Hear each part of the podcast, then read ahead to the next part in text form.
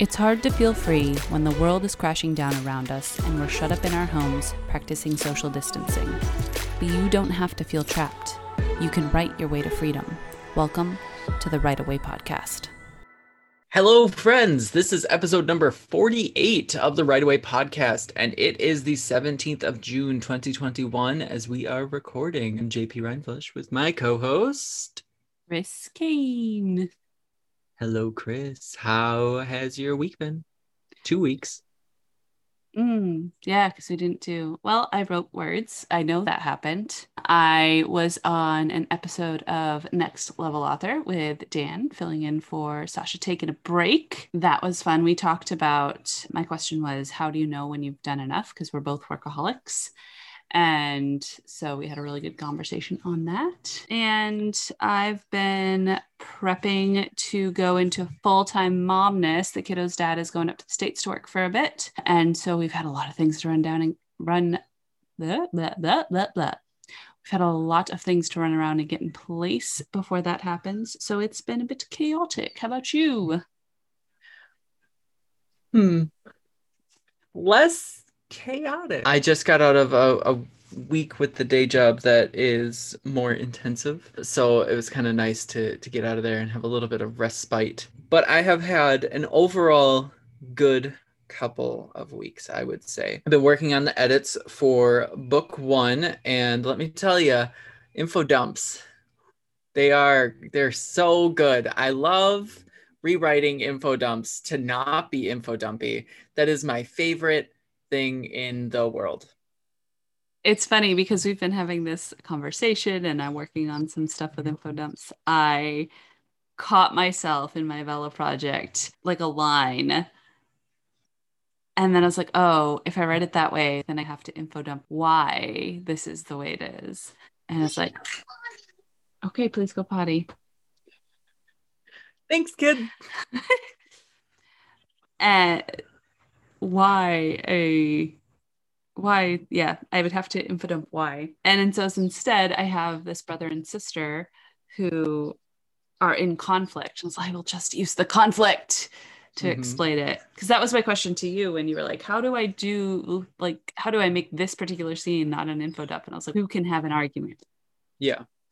Yeah i so two of my biggest info dump sections. One that i finally got through and then one that i'm just starting and, and trying to tackle are basically like classroom scenes but there is only one student and one teacher in this scene and after reading it, I 100% see it because as I was editing through it, I just wasn't thinking about info dump. So I was like, oh, this is a classroom scene, like in Harry Potter, blah, blah, blah.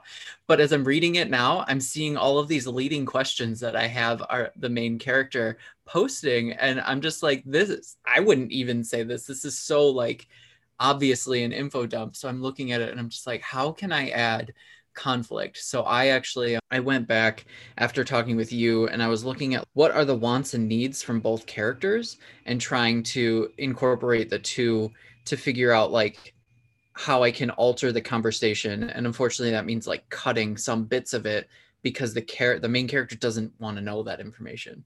But um still getting enough info across.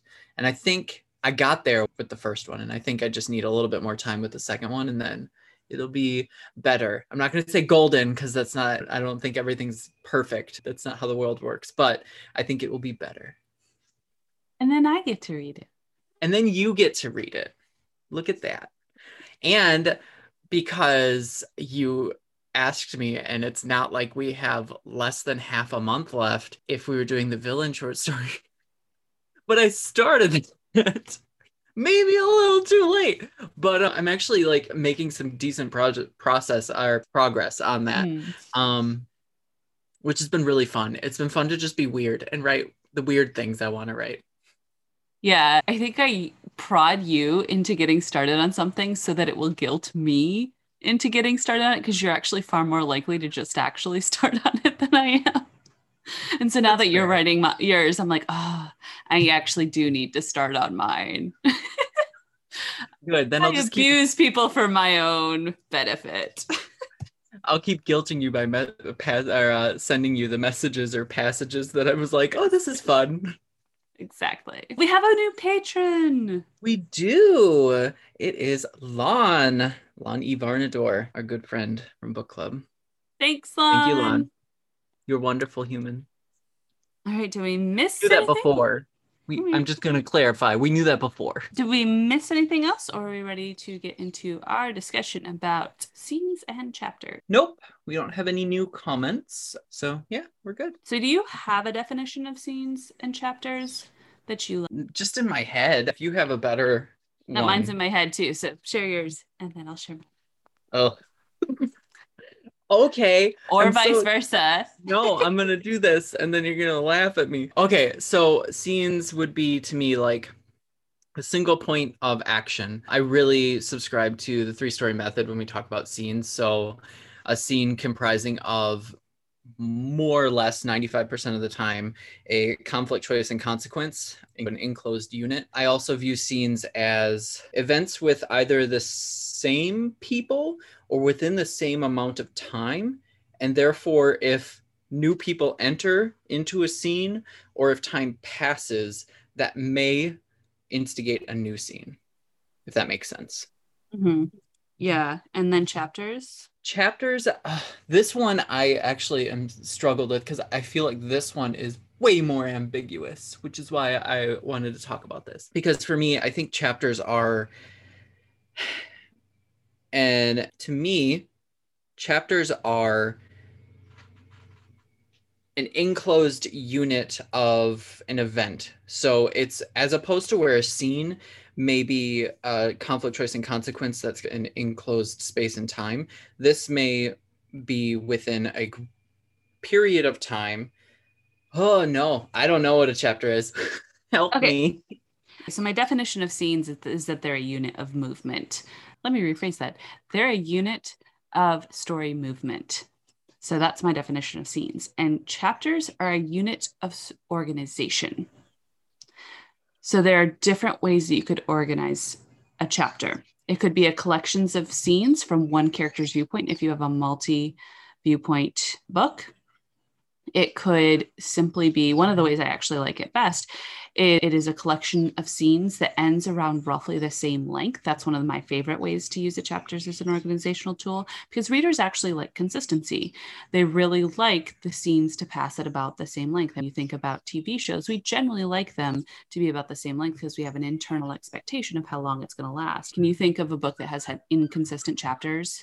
There's nothing wrong with inconsistent chapters. There are different kind of organizational unit. But can you remember as a kid like being like okay i'm just going to finish this chapter and you just happen to be in the longest freaking chapter in that book and you still have eight pages left to go but your mom's yelling at you? And like how frustrating that is because your internal expectation was okay this chapter is going to wrap up soon and then i'll be good to go. I'll remember where i'm at but you can't read eight pages in the amount of time you have. So i really like consistent chapters do i Mhm. always use them absolutely not Yeah, that's one. I think that this was part of why I wanted to have this conversation was that in Abe and my book, we don't have necessarily consistent chapters. Some of them are way shorter than others, but like they're so they're it's such a natural beat for us, and that's the part that I'm like which one do you follow? Do you follow natural beats or consistency? And so when I think about the times that I have come across really long chapters. For example, in The Wheel of Time, the one chapter that at least an audiobook takes over eight hours, it's a very long chapter. Um, I still like people talk about that chapter, and like the people that are in the fan base, they're like, oh no, you've reached that chapter. But it's not because the chapter's long. They're like, the content in this chapter is devastating, just so you know. So that was the part that I was concerned about is are we going to upset readers through not being consistent? No, I did a nerd study, as I do, on chapter and scene length once upon a time. Excel spreadsheet, like downloading ebooks, breaking DRM, converting them to ClearBreak, converting them to Word so that I could then just highlight each scene and chapter to see how many words it was and put it in an Excel doc. And I did this for, I don't know, like seven books before it just got exhausting and I lost steam. But I found that some authors have consistent chapter lengths and consistent scene lengths. They just are consistent. And then there's other authors, Jonathan Maberry, for example, is the one I remember, who have scene lengths anywhere from 80 words to 6,000 words. And he's one of the authors that every scene is a chapter. So that's another point between chapters and scenes. A chapter is always made of scenes, a scene is not made of chapters. Mm-hmm. Yeah, I think that's a good dichotomy is you, you can't really cut a scene up in that way. Yeah. Are there any other organizational styles of chapters that come to mind for you? Because we have like point of view, the natural break. And I think with the natural break, you often want to end on a bigger cliffhanger for that group of scenes than the previous scenes perhaps had. I think it's really good to end chapters with cliffhangers so that you that person can't just end at the end of a chapter. Yeah. I I think when I was trying to like research into how chapters may end, it's like cliffhanger or an introduction of a like a new person mm-hmm. or a new place or like a new idea. But there's almost always this intrigue to carry you on more. I think the one thing though is there's a, a difference between having a cliffhanger and like introducing certain ideas and concepts because i feel like cliffhangers can sometimes be like overdone or like painfully overdone so, yeah, when I say cliffhanger, a larger question that the reader wants answers to immediately. Yeah, I think that's a great way to put it. And it expands the idea of what a cliffhanger is because I'm, there's nothing wrong with Dan Brown's book. Obviously, it sold a ton, but like some of those cliffhangers, it was a pain for me because I needed to put the book down, but I couldn't. And so, like, at that point, it's crack. And I'm just like, I need to put this away. Can you please stop dragging me? Now, Brandon Sanderson actually purposefully does not end his chapters with all of his chapters with hooks. Granted, he writes massive tomes, and this is one of the reasons that he doesn't do that. He's he has said specifically before, I want to give readers a place where they can take a break. Most of us, however, are not Brandon Sanderson and have not earned the undying loyalty of our fans, and so we do want to hook them on crack. Definitely, maybe like a little crack, like sugar, not straight up crack. Caffeine. uh, we want them drinking caffeine, not wine. There we go. Yeah, and then okay, and then the the third method that we've talked out, and I'm sure there's way more methods. These are common ones because they're the ones we pulled out of our brains first. The third method is to group scenes to equal somewhat equal chapter lengths. Mm-hmm. All right. You ready to move on to scenes? What are scenes? Yeah, because I feel like we have a lot to talk about here. Yeah, chapter because chapters are an organizational unit, it's a lot easier to figure out what are my personal rules. There are no rules per se, but what are your personal rules about what you want a chapter to be? Because they're just the framing of the scenes or the filling. Um, there's a million ways you can do them. So you said you subscribe to three story method when you write your scenes. So how do you go right yeah. about creating a scene? I I love the idea of having just the three C's. So conflict, choice, and consequence. So when I use the three story method in crafting a novel or an outline, I always take it from a bird's eye view and do the overall story's conflict, choice, and consequence. And then I break it down into acts. And then I break that down into each scene to see like what the progression is that I need to make. And so now when we're down at the scene level, I'm looking at what where do I want my character to start? What is the normal for the start of the scene? And then what's the the point of change, the point of conflict? And then the part that I struggle with the most, uh, choice. So I I subscribe to the idea that the the main focal point character of the scene it needs to make a choice. Otherwise the scene is, pretty flat in my opinion and, and i want scenes where characters are making choices. This is the part where we i want the character to make either the, the best bad choice or any sort of choice in which they the options are of equal or one may be slightly good slightly bad. There's enough room that it's not a surprise if they were to pick the other choice. So it, it, shouldn't be an obvious choice, in my opinion. And then consequence. So what are the consequences of their actions? What you know, Mm-hmm. etc. That's a, the groundwork of how I think it through. And then I just kind of do the thing.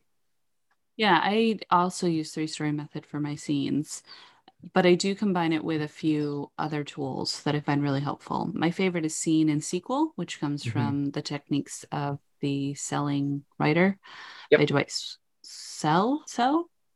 That sounds right. No, Dwight Swain. Anyways, Swain. techniques of the selling selling uh, writer, and so these are two different kinds of scenes scene and sequel. Your scene is your action scene. But your action scene, and this correlates really well with the three story method, is going to be instead of conflict, choice, and consequence, we can rename these to be goal, conflict, or resistance, and disaster. So your action scenes should generally end in disaster. Then your sequel scene is your reaction scene, responding to whatever happened in the action previous.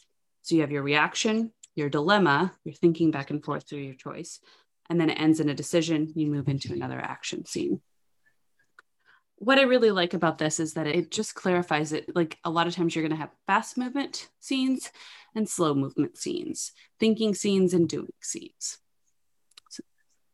one of the things that Swain lays out as a guideline is a lot of time your action scenes are going to be longer. They're going to be 1200 to 1500 words. You've got things going on back and forth. That's going to be the meat of your story. You'll often have several action scenes in a row before you get to a reaction scene. And then the reaction scenes are shorter. They fill in your setting, your backstory, your theme. They're the thinking. They're shorter 300 to 800 words. And I really find that useful when I am trying to figure out if I'm having trouble with the choice. Is this an action scene or is this a reaction scene? Because that changes what kind of choice my characters have to deal with. Yeah. I Uh, after reading the techniques of the selling writer and uh, talking with you a little bit about this, I definitely love this idea.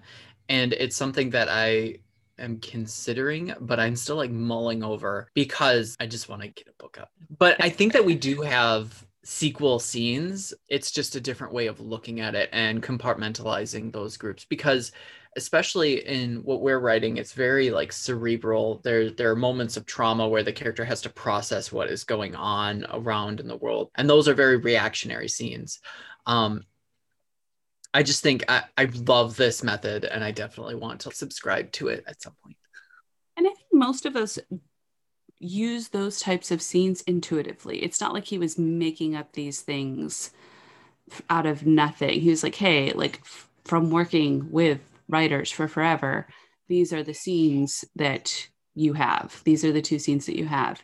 And paying attention to how many you have of each kind and what order they are gives you a stronger control of the pacing of your story and knowing which scene you're telling helps you have a stronger scene, all that good stuff. Yeah. If you think about it, the who was it on You Are a Storyteller? Brian McDonald was talking about how story in and of itself came out of a need for survival, out of a need for com- conveying a message of survival in one way or another, uh, involving you see a snake, don't touch it. And when you think about scenes in, in that, or think about story in that way, where you're trying to basically convey a message of survival in some sense or another, there's always going to be these action scenes, but then there's always a, a debrief, a sort of a like, what lesson did we learn here? And I think that's where the scene sequel really flows well. And it's just a very natural method of storytelling because I think that's ingrained in how we tell stories. I'd agree. The, third method for structuring stories that I've worked with, and I pull out less often, but still occasionally, are the five commandments for StoryGrid. And these have the three story method elements, but two extra ones. So for the five commandments of StoryGrid, we have the inciting incident, which is equivalent to three story methods conflict. The second point, which story, or three story method does not have, is the progressive complication slash turning point.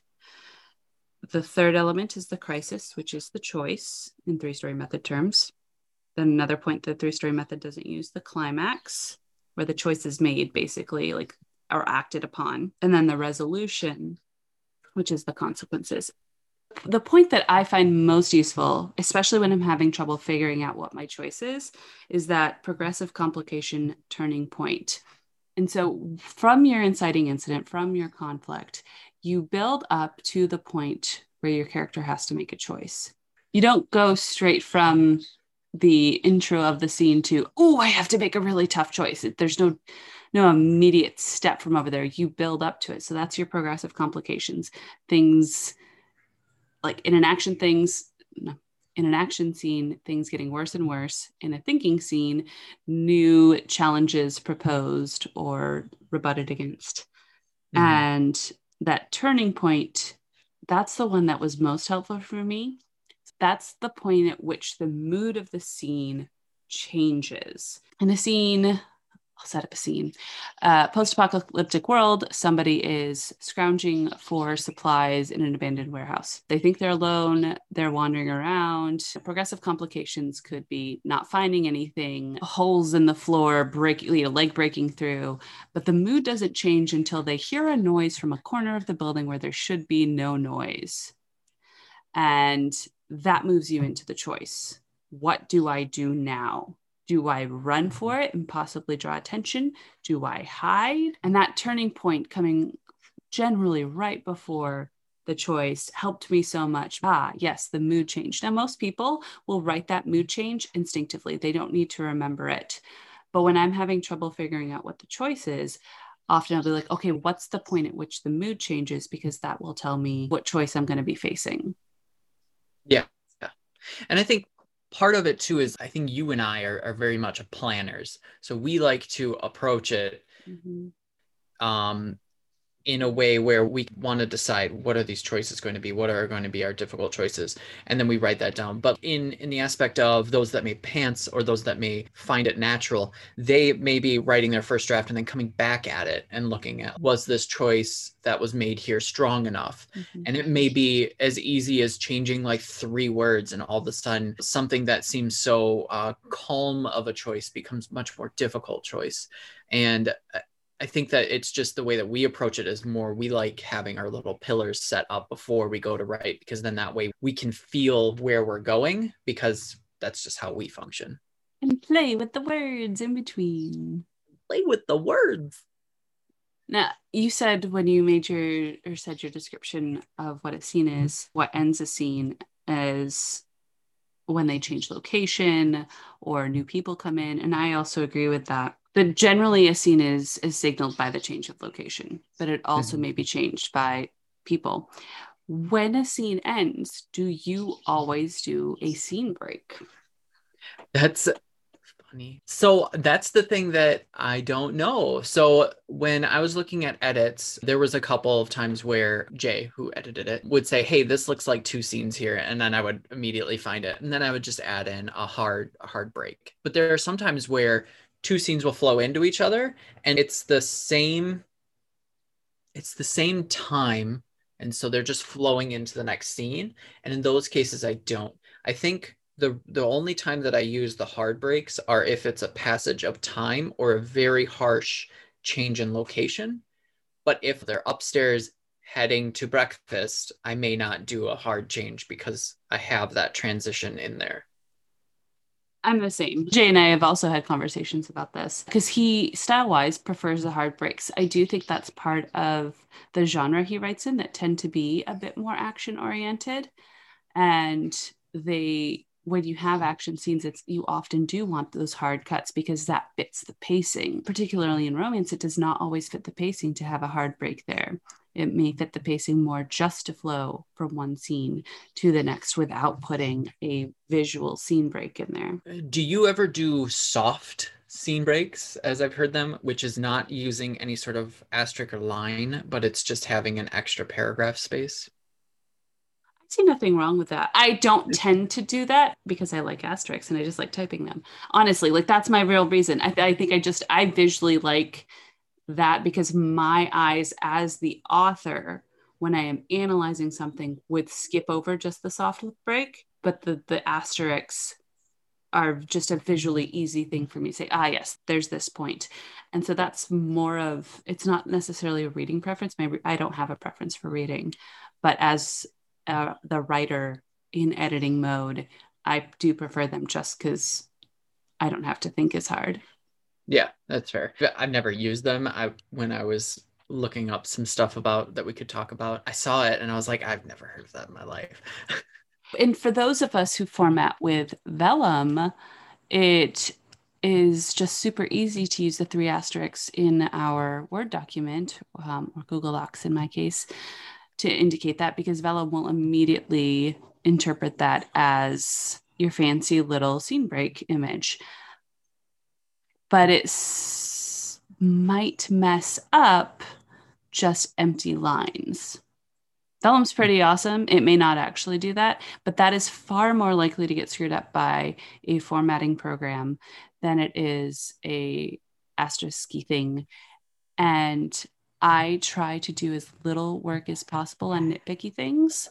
So I do some heavy formatting in Word as I'm typing, like I have all my settings set up so that when I import it, I don't really have to do any work on my formatting because I already formatted it as I worked in it. I fix anything that got screwed up when I get back from the editor so that when I import it, it's just mostly there. Mm-hmm. Makes sense. One of the things I really appreciated about the discussion of scenes in Techniques of the Selling Writer is that he also validated incomplete scenes which he called happenings and instances. And they are scenes that do not, so these are scenes that do not have uh, conflict, choice, and consequence. They may have an inciting incident, they may just be short things where people meet, but like nothing happens, but they give flavor or are just slightly necessary information. And these should be super short, like not super overwhelming, but they happen. And that makes sense because it doesn't, yes, you can absolutely, and some people do, write stories that are seen tight, compact, but not every story is meant to be told that way. Mm-hmm. Yeah, no, I agree with that. And because I think we even have it where we'll have a, a certain passage of time and we want to just convey the message that time passed in its own happening. Um, and reading it through it, it doesn't need to have all of the points of a scene because it's just a, a quick little these are the things that quickly happened and then we continue on. Necessary information but not information that we wanted to dive into. And i think too like scene length can be anything mm-hmm. it can mm-hmm. be 100 words or less even up to thousands yeah, and there are definitely theories of what like the length the modern reader is really comfortable with. A lot of people will say that's between 1100 and 2000 you know when we're talking about vella episodes are recommended to be around 1500 to 2000 but all of that is completely dependent on your audience. So, our audience right now are people who are live now, people who tend to want things faster, quicker in general. But if you're writing for an audience that likes slower paced things, that likes more flowery, poetic prose, you're going to have a completely different definition of what scene length is or ideal scene mm-hmm. length is for that yeah. audience. I'm not saying that you can't look at Charles Dickens and Somerset Maugham as masters of the craft, but also realize that they were writing for completely different audiences. Yeah. And also, Dickens Agreed. is getting paid per word, so he got a little wordy. You just like to extend the amount of vocabulary that one may be able to do which honestly isn't that different from KU these days. And I'm not saying that to disparage KU because I have definitely padded and fluffed some stories. And readers have not complained. Like I was saying with the the short story I was doing for villains, like I definitely have an overabundance of certain words because I'm enjoying how weird is and it involves using a lot of just flowery language so also using absolutely like nothing wrong with it older words that aren't super common feeds the aesthetic of that story agreed All right. This is your weekly reminder that we have Patreon. And if you would like to join us, we have the post up for our August book club choice. If you'd like to help us choose our August book month choice, you can join us on Patreon and you will also be able to join us for the live discussion, which we will record Wednesday, the 14th of July. This month, we are reading Wide for the Win by Mark Leslie Lefebvre. Okay. And in our Patreon for the August 2021 book club poll, we have three options uh, How to Write Manga, your complete guide to the, the secrets of Japanese comic book storytelling by R.A. Patterson. Contagious, Why Things Catch On by Jonah Berger. Romancing the Beat, story structures for romance novels. How to Write Kissing Books, Volume 1 by Gwen Hayes. Do we have a question? I have a question. Oh boy, do I ever. I am curious on how you, dear listener, I am curious on how you structure your scenes and chapters. Do you subscribe to having equal length chapters or do you do a variety? Excellent. Thanks for joining us this week, everyone, and we will be back next week. See you later. This meeting is being recorded. Mike this Wazowski. Is being recorded. Mike uh, Wazowski. They should just have multiple voices. It should be all over the place. Mrs. Doubtfire. Oh, hello, dear. This meeting is being recorded. I want that one.